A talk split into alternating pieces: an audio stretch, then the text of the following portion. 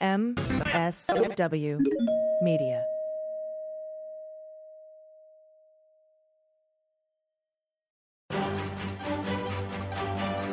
The second impeachment trial of Donald Trump is underway. But will it actually matter? Let's get on topic.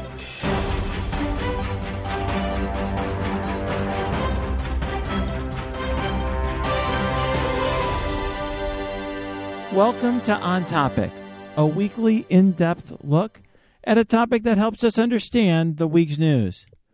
My name's Renato Mariotti. I'm a former federal prosecutor, a practicing lawyer, and a legal analyst. I'm usually joined by my friend Patty Vasquez, but we had to tape this on a very short turnaround this week, so I'm going to be bringing our guest in in just a moment. But before I do, I want to thank our patrons who brought us this episode. With special thanks to Andrew Donnelly, James Fromeyer, Jay Gelhausen, Jamie and Izzy Gordon, Patrick, Angela Jackson, Ari Lamstein, Dan Maruska, Shana Wachinski, and an anonymous patron. You too can become a patron on our website, ontopicpodcast.com. Just click the support link at the top of the page. So to, this this week has been an interesting one. Uh, obviously, we have all been paying close attention to the second impeachment trial of Donald Trump, and of course, a couple of weeks ago we had, I think, perhaps the best guest you could have to discuss that topic, uh, Daniel Goldman, who was the lead attorney uh, during the first impeachment trial uh, and discuss sort of what we could expect. And one of the most shocking things that he said, at least shocking to me, was that there wouldn't be witnesses. He explained that even the Democratic senators really didn't want witnesses, and he didn't think it was necessary, and he made the argument for that. Uh, I disagreed. I wrote a column uh, in Politico arguing for why the, the Democrats should call witnesses because it really looks like uh, there won't be a, uh, a, convi- a conviction. Uh, I think there will be an acquittal by the Republican senators unless something shakes things up. And this week I have been waiting for a perfect guest to come along. And fortunately, Norm Eisen, who was Daniel Goldman's uh, colleague uh, uh, on the last impeachment, uh, has been on standby. He's been on CNN all week long uh, you know, on their coverage. You may have seen him if you do watch CNN. Uh, and in a break in coverage, he has a little bit of time today. So we're going to do a, an interview with him today. Patty's not able to join us, uh, but I think it's going to be enlightening. And really, this will be an opportunity. I'm going to ask him, I got a number of questions from you.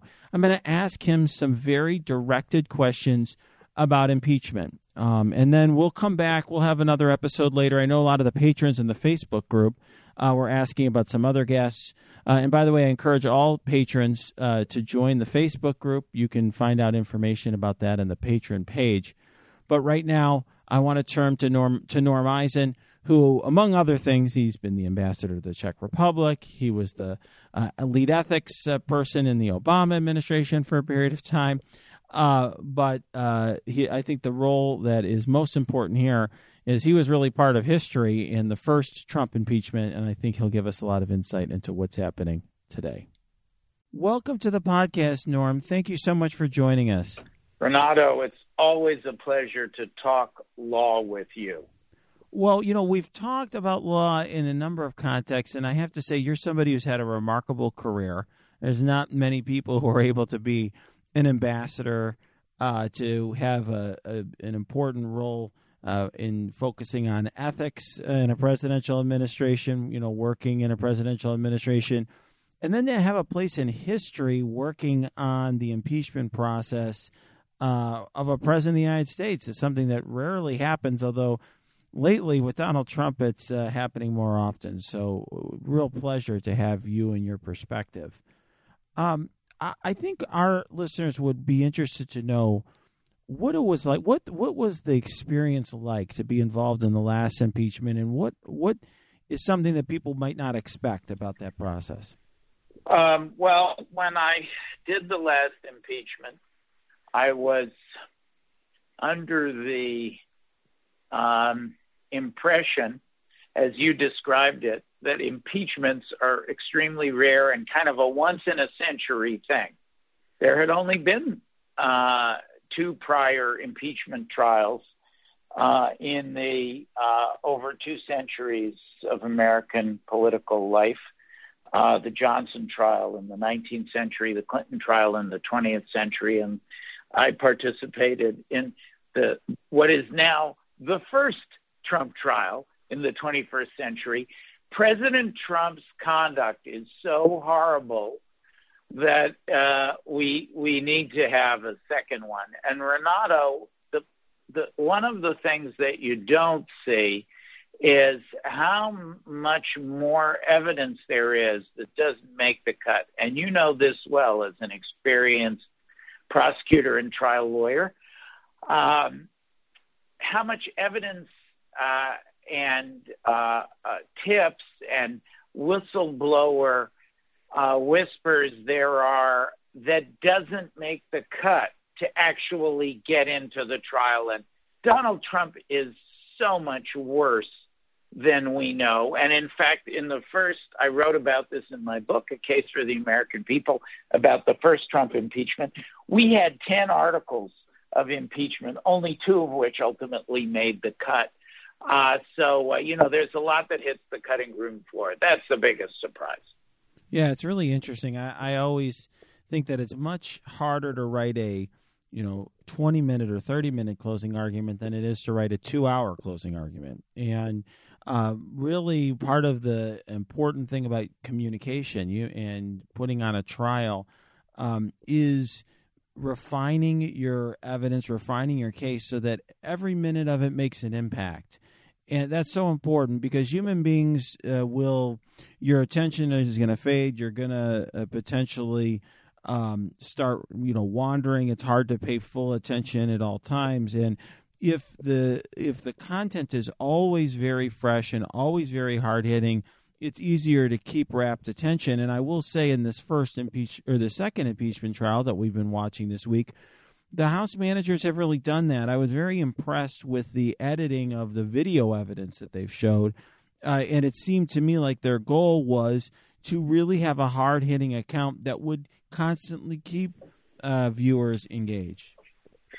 Well, um, there's some very talented litigators among the House managers. Jamie Raskin, constitutional litigator, the lead manager um, David Cicilline and Joe Neguse, who have been in heavy rotation in the trial. Um, Ted Lieu, who we saw yesterday, and, and Renato, the staff, the counsel that they have representing them includes um, perhaps America's greatest trial lawyer. I know none finer. I've worked very closely with him for years. He was my co counsel in the first impeachment, um, uh, Barry Berke. And he mm-hmm.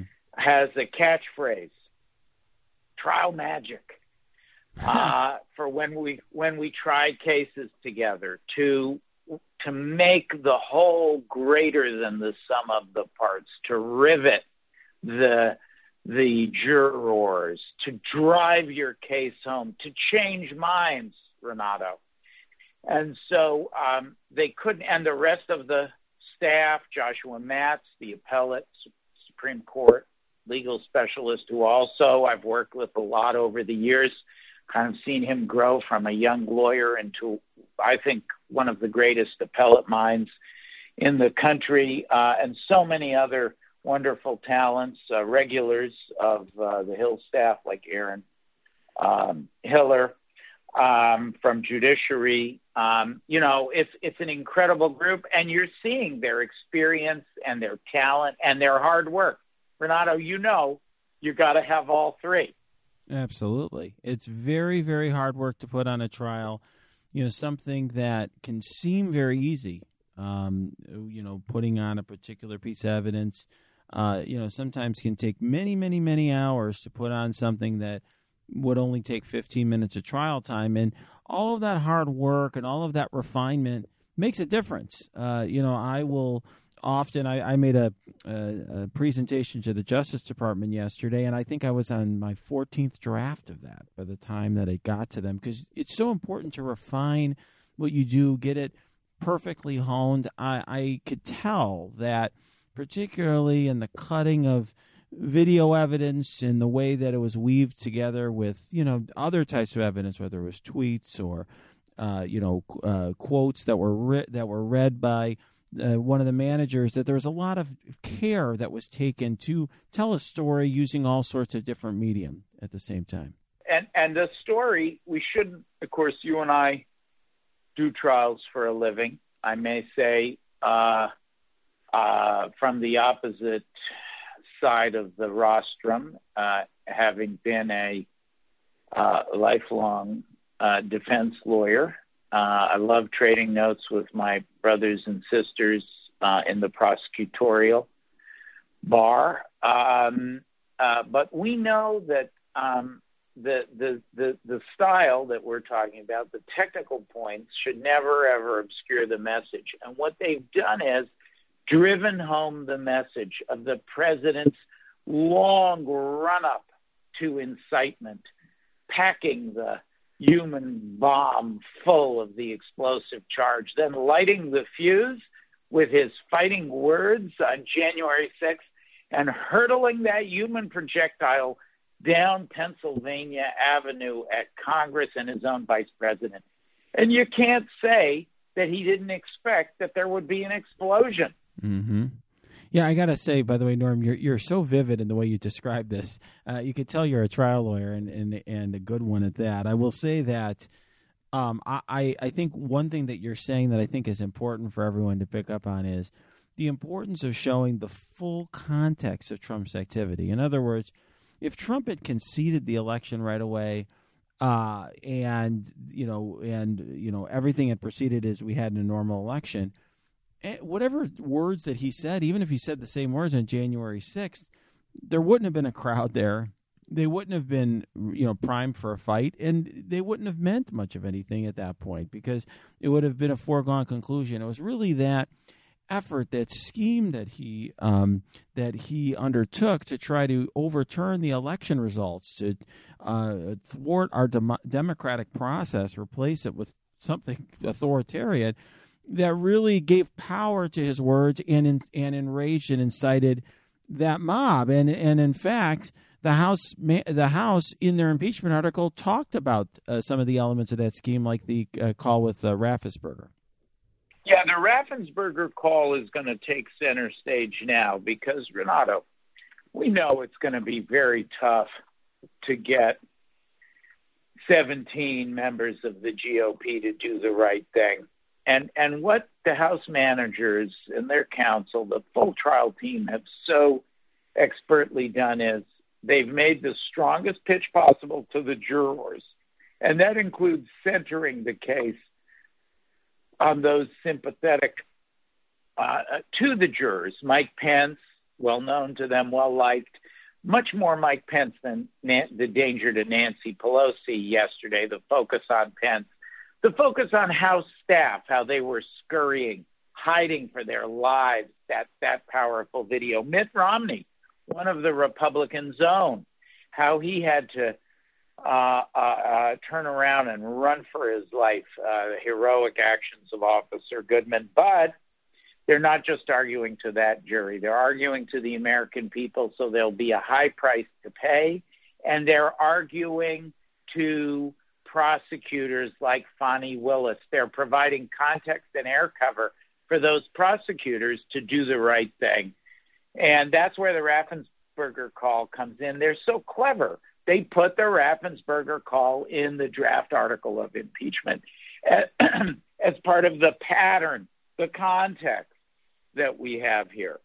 So, uh, uh, you know that that sets us up. The there'll be a vote in this of the jurors in this trial. However, it turns out um, it's only the first chapter, and that's one of the unique things about impeachment trials. You're not. It's not like the trials you and I do uh, in our uh, normal day-to-day lives. Um, uh, they they have historical resonance. They Um, they're they're argued for posterity. We're still talking about the trial techniques in the first presidential impeachment trial, the the Johnson Andrew Johnson trial. So uh, that's what that's another thing that's very different on this unique kind of a trial. You know, I've gotten I've asked our listeners for questions, and one question that really comes up, and and I think sentiment that comes up, I'm getting a lot of anger, is they they just don't understand why it is that you know Republican senators are so dismissive of this, why they're not willing to consider um, you know having a, a sanction against Trump here of of not being able to hold future office. They're pretty upset about it, and I understand why.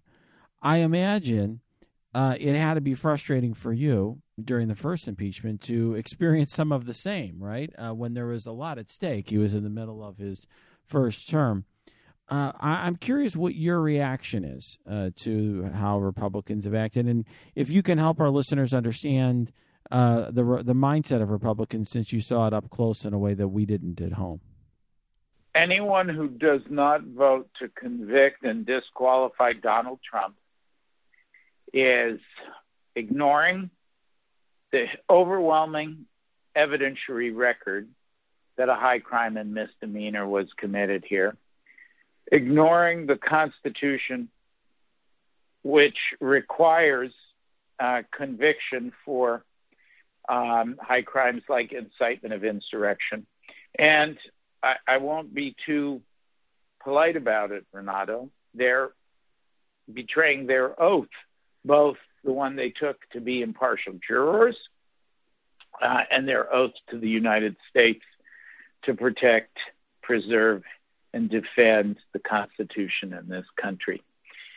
I believe, and it's a tragedy uh, for the United States, and it's a great danger that there is uh, decadence. Look, there are issues uh, on the uh, uh, within the um, extremes of both party of both parties, but it's asymmetrical.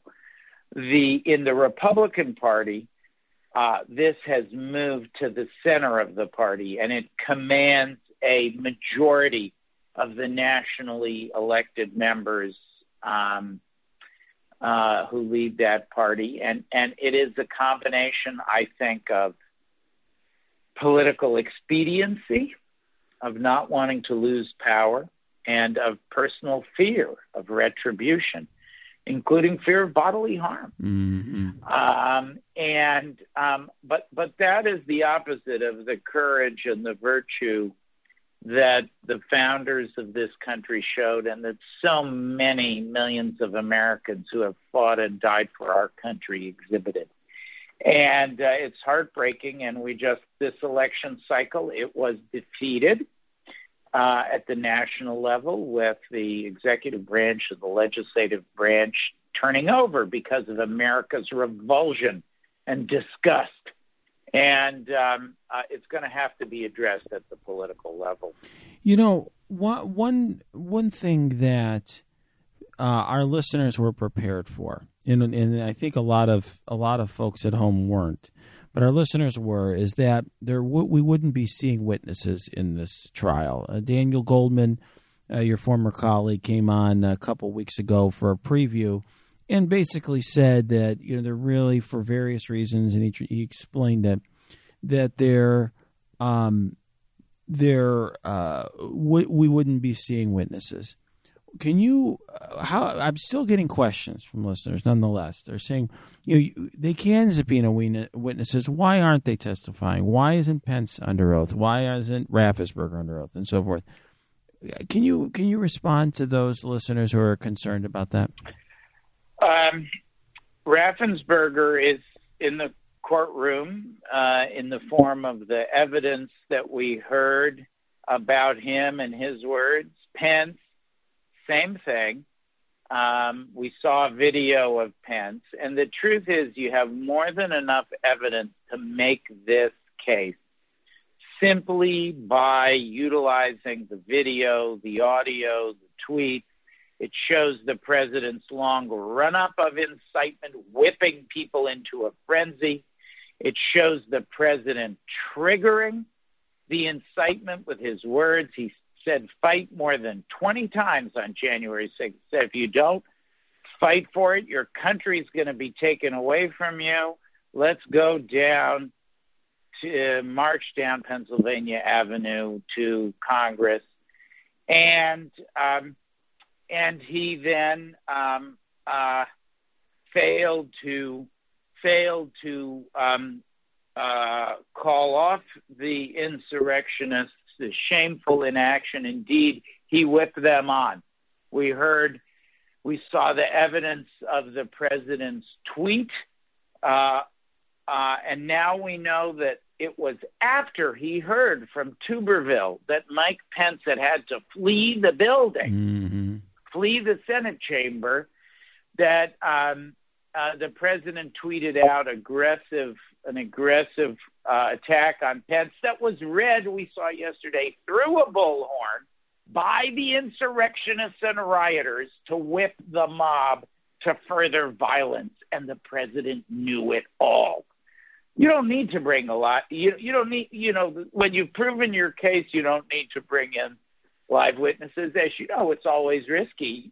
The witnesses are can be unpredictable, could undermine. Yeah, it's an interesting point. On the Raffensperger, and on the Raffensperger uh, call, we have a full audio of that. So go ahead. I cut you off, Renat. Oh, not at all. I I think I think that's an interesting point. I, you know, I have, um, you know, uh, the way I had looked at it, Norm, was that you know, it doesn't look like we're we're going to get 17 votes, uh, GOP votes, to uh, to uh, convict, and so take take risks, take chances to do whatever you can to shake up the shake things up.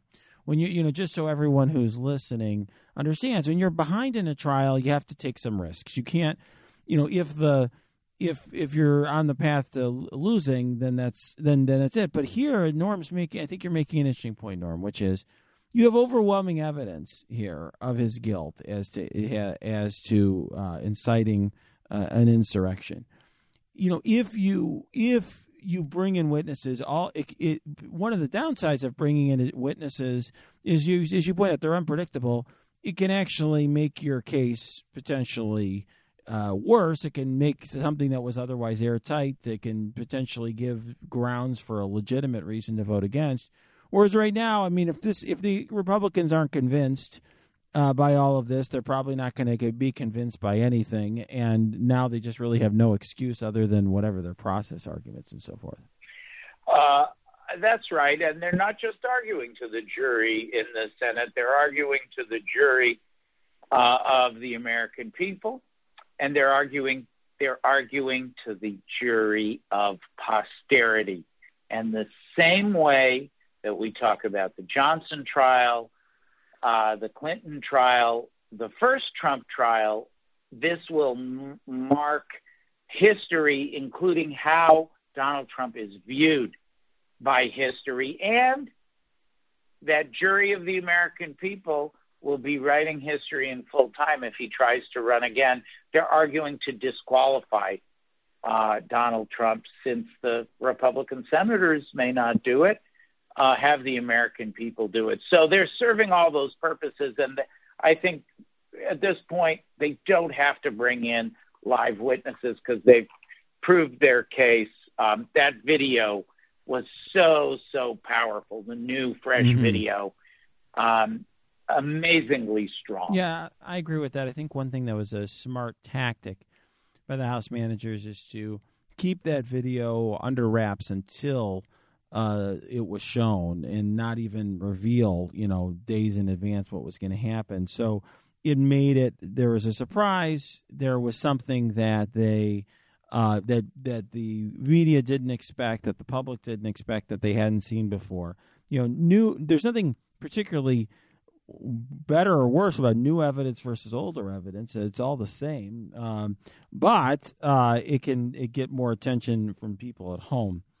Uh, I will say, by the way, now there's an, one question that we have from uh, a listener. I think takes particular poignance after an episode that occurred yesterday, and th- this this listener asks, you know, why is it that senators are not being removed for cause if they have bias or contact with the defendant or things Yeah. like that. Now, I think there's some fairly obvious answers for that, but I think he, he raises Matthew raises an interesting point. What, how would you respond to that?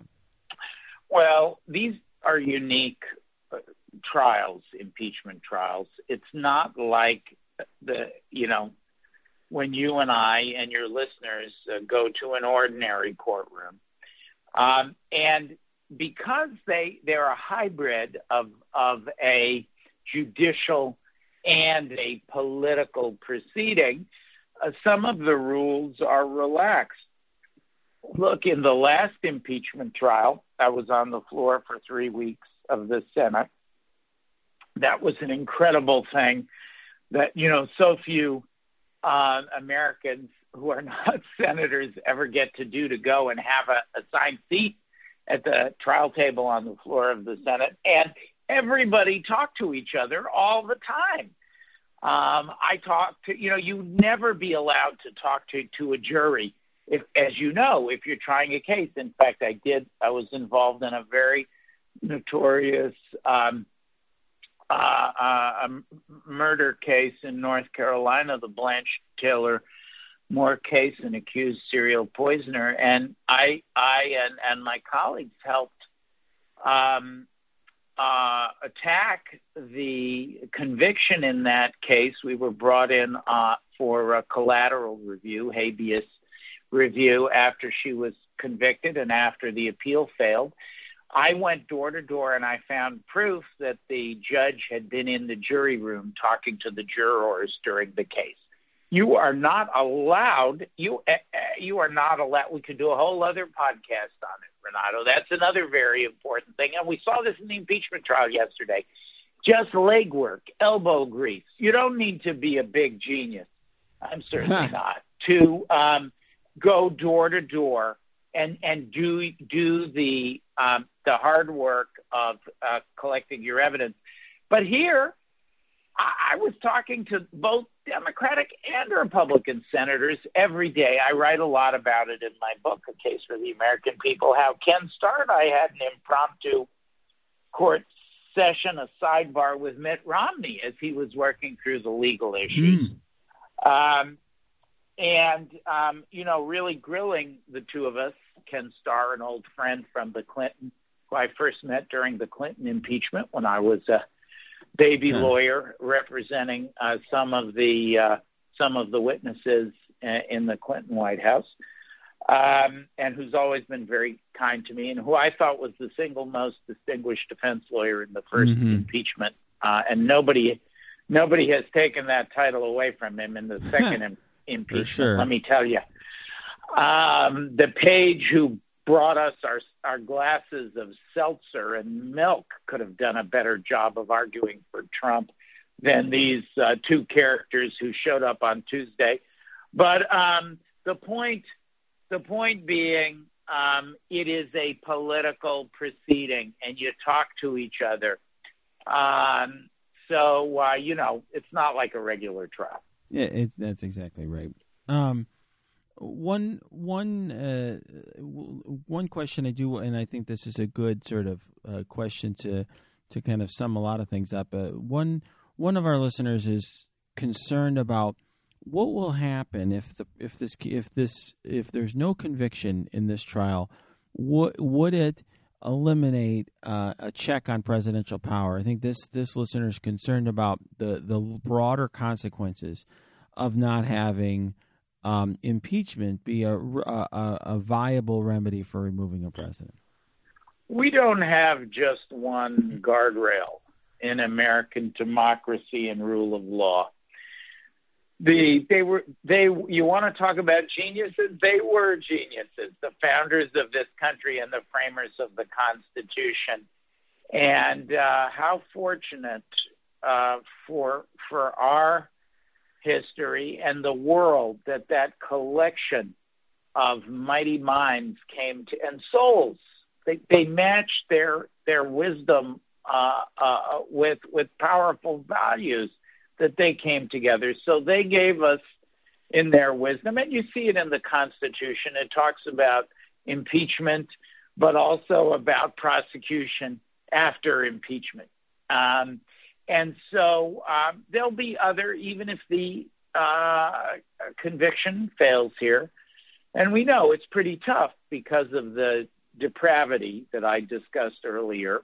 Um, we have to say what it is uh, the failure to convict uh, on this record. Um, you know, there'll be criminal prosecutions. One was just announced, Fani Willis, uh, an investigation, pardon me. Fani Willis, the DA, new DA, very experienced prosecutor in, in Fulton County, uh, Georgia. She's looking at whether the president violated uh, a raft of Georgia law, including uh, including and I think the most dangerous to him is the felony of soliciting um, soliciting um, election fraud, which that Raffensperger tape proves. There'll be civil litigation, uh, those who were injured as a result of Trump's words. Um, there's other criminal proceedings against Trump. So I think there's, you know, there's going to be many more guardrails to respond to this wrongdoing. Um, that's the genius of the American rule of law system. I'm just sorry we're all going to have to be reading about and hearing about Trump for months and years to come. I wish we could just turn a page on him. But the good news is maybe it'll give you an excuse to invite me back on your podcast, Renato. Well, absolutely. And one, what I will say, I, you've mentioned your book a couple times. I'd love for you to, to tell us a little bit about your book and maybe something in your book that would help listeners uh, get to have a better perspective on this uh, impeachment that we're watching right now. The book is a case for the American people, and it tells the story really of my four-year uh, effort to defend the Constitution against Trump's assaults. I start with uh, a place that may surprise your listeners helping the Trump transition. As volunteering as a patriotic American, I didn't vote for him, but uh, using my ethics expertise that you alluded to to try to help. And then uh, my disillusionment with Trump when he began violating the Constitution, he, announcing he would take unlawful foreign government cash, so called emoluments, uh, even before he went into office. That was the break for me. Then the hundreds of cases, I'm told I'm one of the most frequent litigants against Trump. Uh, and uh, the first impeachment, and then connecting the dots, Renato. Here's what will help the listener because in the book I write about how all of the misconduct, the Mueller investigation, um, and the uh, Ukraine impeachment predicted the COVID wrongdoing. And then from COVID, the election, I predict in the last page of the book what the election fight we would have. And so, you know, this impeachment is a matter of connecting the dots.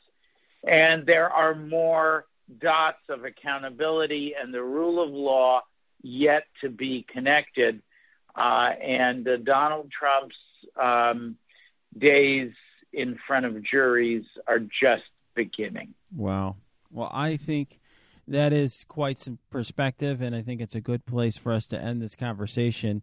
Uh, thank you so much for joining us, Norm. Would love to have you back. I appreciate you making time in between your busy television schedule this week. I I know I'm looking forward to tuning in, uh, not only to hear what you have to say, but also, of course, to see uh, some of the new surprises we're probably going to see today in the impeachment trial. Thank you, my friend. Always a pleasure to be with you. Thank you for joining us for this episode of On Topic. Please subscribe to this podcast, go to your app and review the podcast, and join us for our next episode. I'm Renato Mariotti. Until next time, let's stay on topic.